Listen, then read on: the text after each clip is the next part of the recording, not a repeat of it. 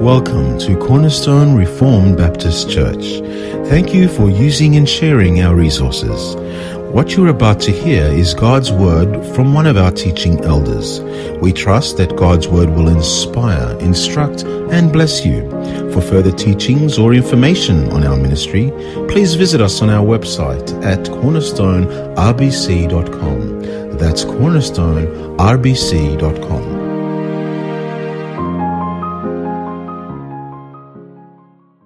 Well, continuing from chapter 9, the narrative that spoke to Abimelech, that narrative that was explained last week, we are now introduced to two new judges in quick succession, one after the other.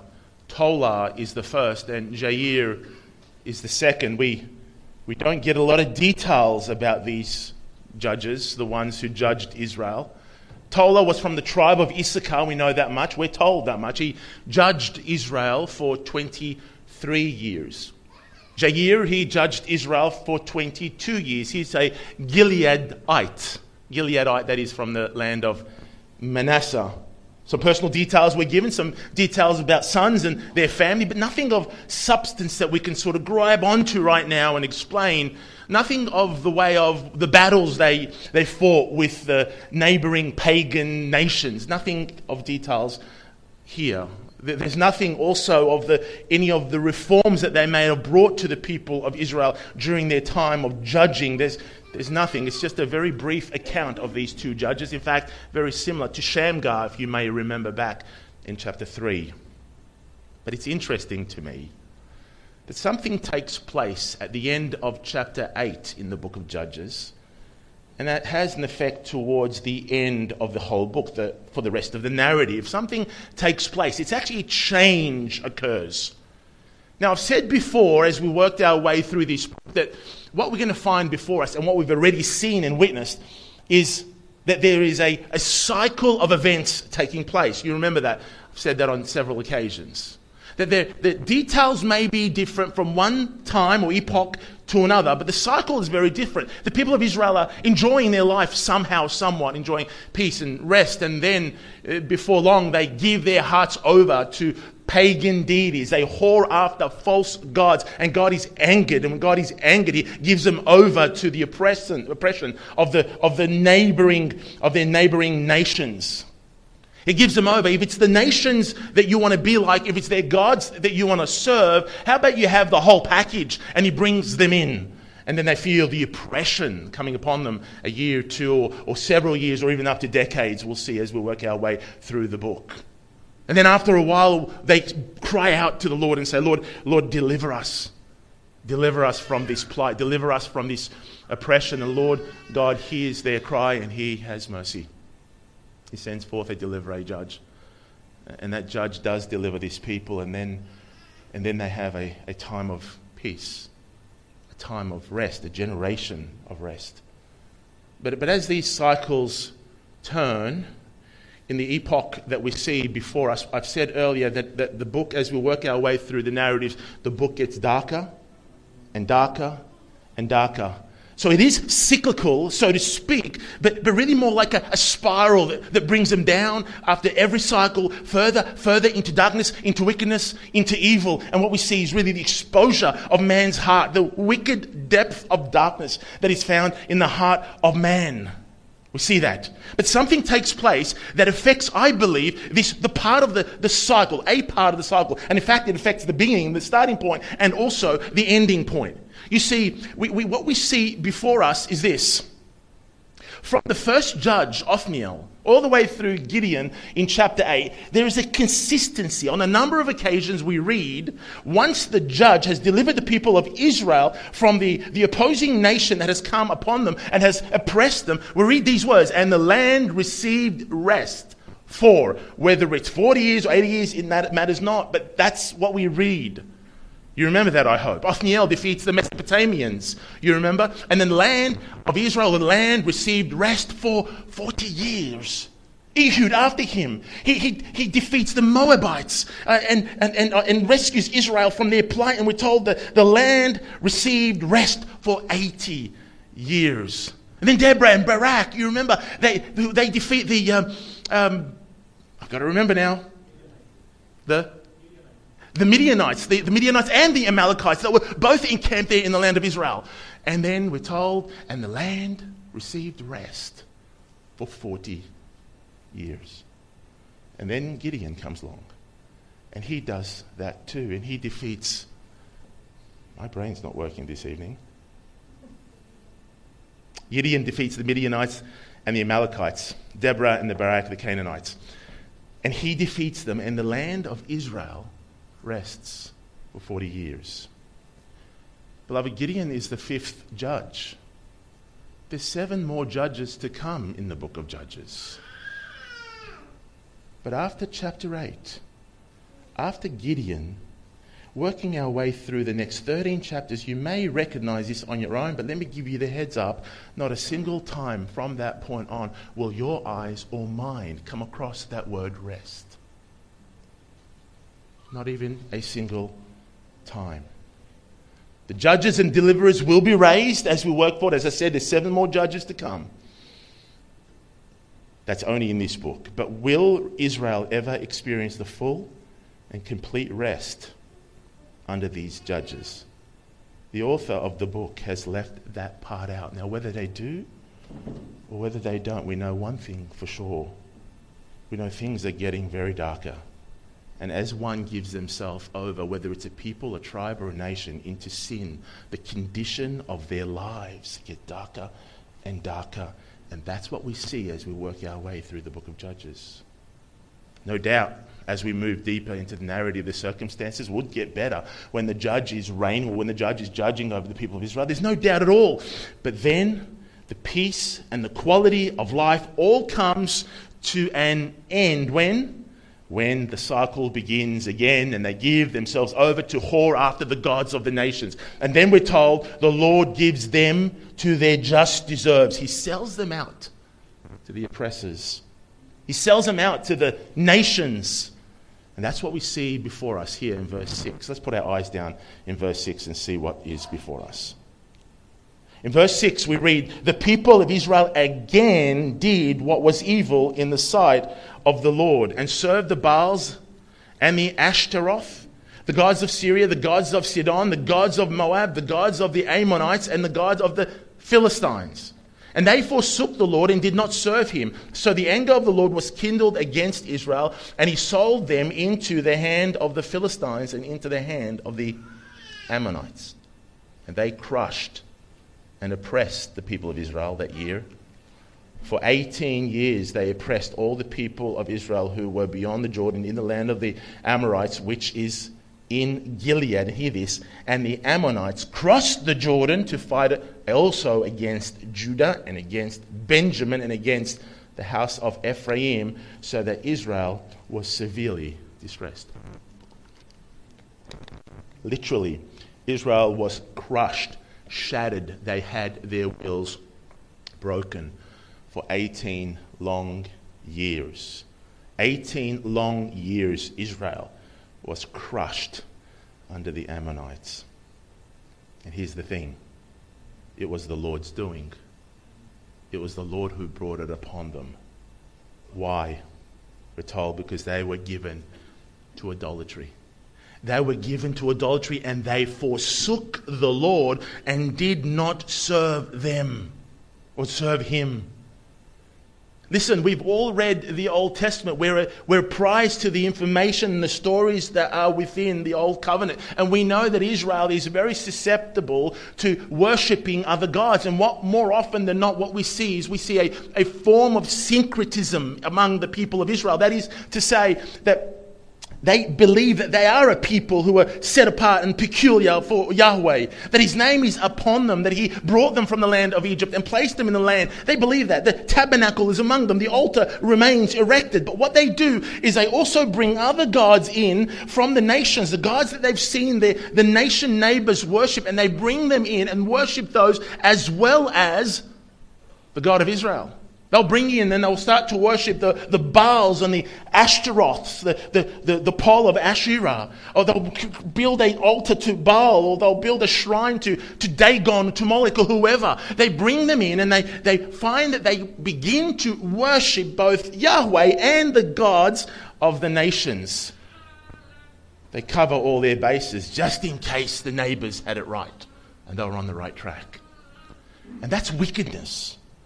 That's pure wickedness. Some may be thinking in this place, even here, that that sounds a little bit like the elements of the ecumenical movement of our day. Maybe, maybe it is true. But, beloved brothers and sisters, although it does look like a little bit like the ecumenical mishmash, it is also something that even is closer to home than you and I think. Because syncretism could be, beloved, a dividing of your own hearts to other allegiances. The Lord God says that I am the Lord God. There is no other God but me. He is jealous for his name. Worship is deserving of him and him alone.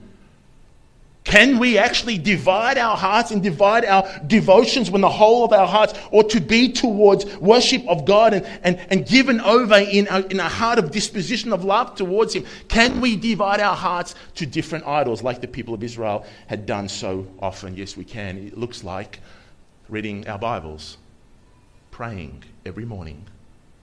It looks like coming to church and doing churchy activities.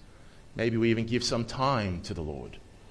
But then our hearts are given over to maybe love for money, maybe sexual immorality, maybe career, maybe power, maybe position, whatever it is. If we are trying to derive from the things of this world, or the desires and the passions of this world, we're trying to derive from those things what only God can give us safety, security, and rest, then we are given over in idolatry. And that's a scary Reality, syncretism, beloved, is when we or anyone has divided the allegiance of their heart, when the devotion of the heart is not wholly given to the only true God, but is divided. One that is not fully devoted to the Lord. When the Lord says, You shall have no other gods before me. As wicked as that is, as wicked as it is that we see the people of Israel worshipping the Baals and the Ashtaroths and, the, and all these foreign gods, and as wicked as, as that is, and we might say we don't do that, but then we recognize the idols begin in here before they're manifested out here. What we see before us, beloved, is actually worse again. What we find here in chapter 10 is not Israel making Yahweh or giving Yahweh, the only true God, a smaller portion of their heart, a smaller portion of their devotions. No, they've kicked him out completely. They've replaced him with foreign gods. Listen to what he says in verse 6. They forsook the Lord. They forsook the Lord and did not serve him. They abandoned the Lord. They rejected Yahweh, the only true God. They swapped him for idols. And I want you to see that the number of the seven, the number seven in our Bibles is always speaking to a type of completeness. You remember that. Seven is completeness in the Bible. So when you come across seven or seven things or seven attributes or seven details, you need to think completeness. And that's exactly the amount of idols that are listed for us in this passage. Ashtaroth, Baal, the god of Syria, the gods of Sidon, the gods of the Moabites, the, god, the gods of the, the, uh, uh, the, uh, the Ammonites, and the god of the Philistines. Seven idols listed for us. Yahweh is kicked out from their own heart to make room for the idols, and now the completeness of their hearts is defined by worship to idols worship to foreign gods. They, they have all the gods, all the idols that they can handle, and they're like, we're good, we're complete right now. We're worshiping the idols that we want to worship. There's no place for Yahweh. Why would that make the Israel? would that not make Israel as wicked as the nations around them, that the land spewed out of its mouth in order that Israel would bring or be given the inheritance that was promised to her? It, wouldn't Israel now be just as wicked as those nations? No. Worse. Israel would make, this would make Israel worse. This is an act that is even more evil, beloved. Israel had covenanted with the Lord God. They had been given his law, his commands, his precepts, his rules. They'd tasted of his goodness. They'd experienced his mercy. They're right now standing and, and residing in the land that was given as an inheritance, as a product of the promise that he'd made centuries earlier. The nations didn't have any of that. It's one thing to be judged according to the light of one's conscience, the high court that the Lord has placed in every single individual. That's one thing, but it's another thing altogether to reject the word of God. And that's what Israel is doing. Far greater light, and they are rejecting that light. Unbelieving Israel is now worthy of a greater judgment than even the nations. And that's a ter- terrifying reality, beloved. Quite often, as our children were growing up, we would, I would tell them of the privileges, the great privilege that it is for a child to be brought up in a Christian household, as, in, as imperfect as our household was and is. It's a great privilege for children to be brought up in Christian households. You're exposed to the Word of God. You're exposed to the authority of Scripture, and that's just a, it's a beautiful thing. But in the same breath, I would warn them. And that warning would come in the way of, but if you reject the gospel, if you reject the Lord, if you reject his salvation, then I'm convinced it would be worse for you, worse for you than a convicted mass murderer because of the light that you've been exposed to. That's a terrifying reality. I don't know about you, but that's a terrifying reality.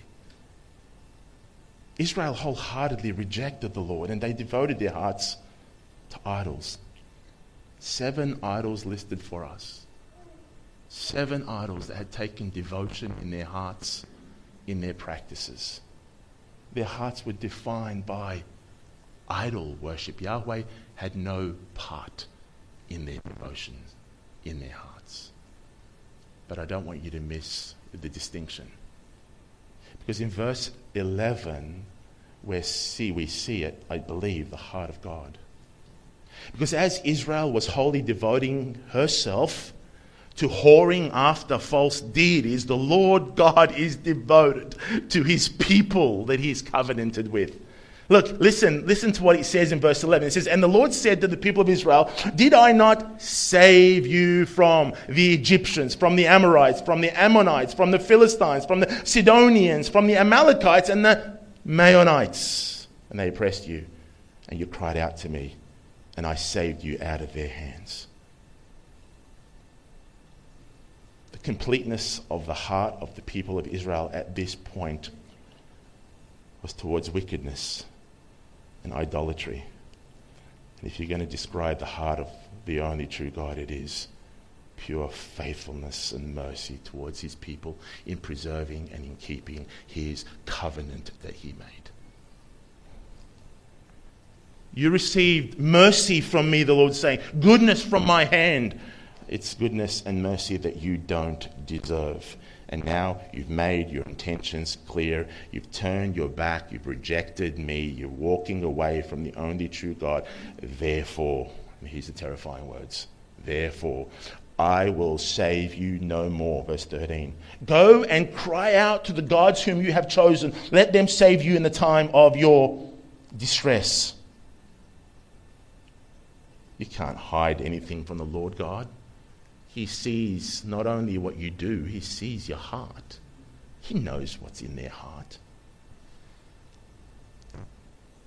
He sees that they're seeking him now because they're in a pickle, they're in a bind, they're, they're oppressed by, by the enemy. Out of their suffering, out of their oppression, they cry out, Help us, redeem us, deliver us. God says, You go to the gods you worship. You've chosen those gods. Go and see how much help they're going to be in the time of your need. You abandoned me for them. Now go to them and see what sort of help you can get from these dead deities. Let them help you. It's been 18 long years that they've been under the oppression. I suspect they've probably already tried that already and come to no avail. We're told Israel confesses her sins. She puts away her idols. And once again, she cries out for deliverance. Do as you please, O God, but, but deliver us from the hands of our enemies. Now, whether this is a true spirit wrought profession of confession and repentance, or whether it was worldly sorrow, I'm, I'm able, unable to know because that's motivation of the heart, and the Lord knows that. But one thing I do know is the text tells us that the Lord God does not abandon his people. He doesn't abandon them. He could. He'd be completely righteous in doing it. They broke covenant with him. You remember the covenant made to their fathers and, and then re established over and again. You remember the covenant? It was a covenant that was predicated on the if. It's a contingent or conditional covenant. It was based on obedience. If you obey my voice and obey my commandments. They no longer obey the voice of God. They're broken covenant with Him. God is well within His rights and He's perfectly righteous to abandon Israel and to eliminate and completely destroy the name of Israel from under the heavens. To get rid of them as a people, as Israelites, never to be heard on the planet again. He would be completely within His right. But He doesn't. Instead, He continues with His with this unfaithful, unbelieving, obstinate, hard hearted people. And he does it for two reasons, and we'll quickly look at those, and I'll end with that. Verse 16 tells us the Lord became impatient over the misery of Israel. That's a really difficult rendering in the ESV. I don't know about you. I read the ESV and I love it. But some things don't click into my mind, and that's one of them. The Lord became impatient over the misery of Israel. That doesn't click to me. But let me tell you what other translations have said, and I think they're better rendering, at least to my mind, and I hope, hope they'll help you also. It could be also translated, he could no longer endure, or he could no longer bear their misery. Even his soul was grieved over the mystery or the misery of Israel. His soul was troubled over the plight of his people. That's huge. You know, systematic theologies can be incredibly helpful if used in the right way. You can go to a systematic theology and you can open it up and you can look at a topic and that topic could be like the properties of God, the attributes of God. And you can open that up and go systematically through them, and it will explain what the whole Bible speaks to a particular attribute. Let me tell you something. If your understanding of the impassibility of God doesn't allow a God who is moved in this way towards the plight of your people, it's best to close that systematic theology, put it to one side, and come back to the Word of God. Because what we have before us is an expression of God's heart that is moved at the plight of his people. This truly sovereign God of the universe, the one who knows all, there is nothing that escapes his knowledge. There's nothing that surprises him.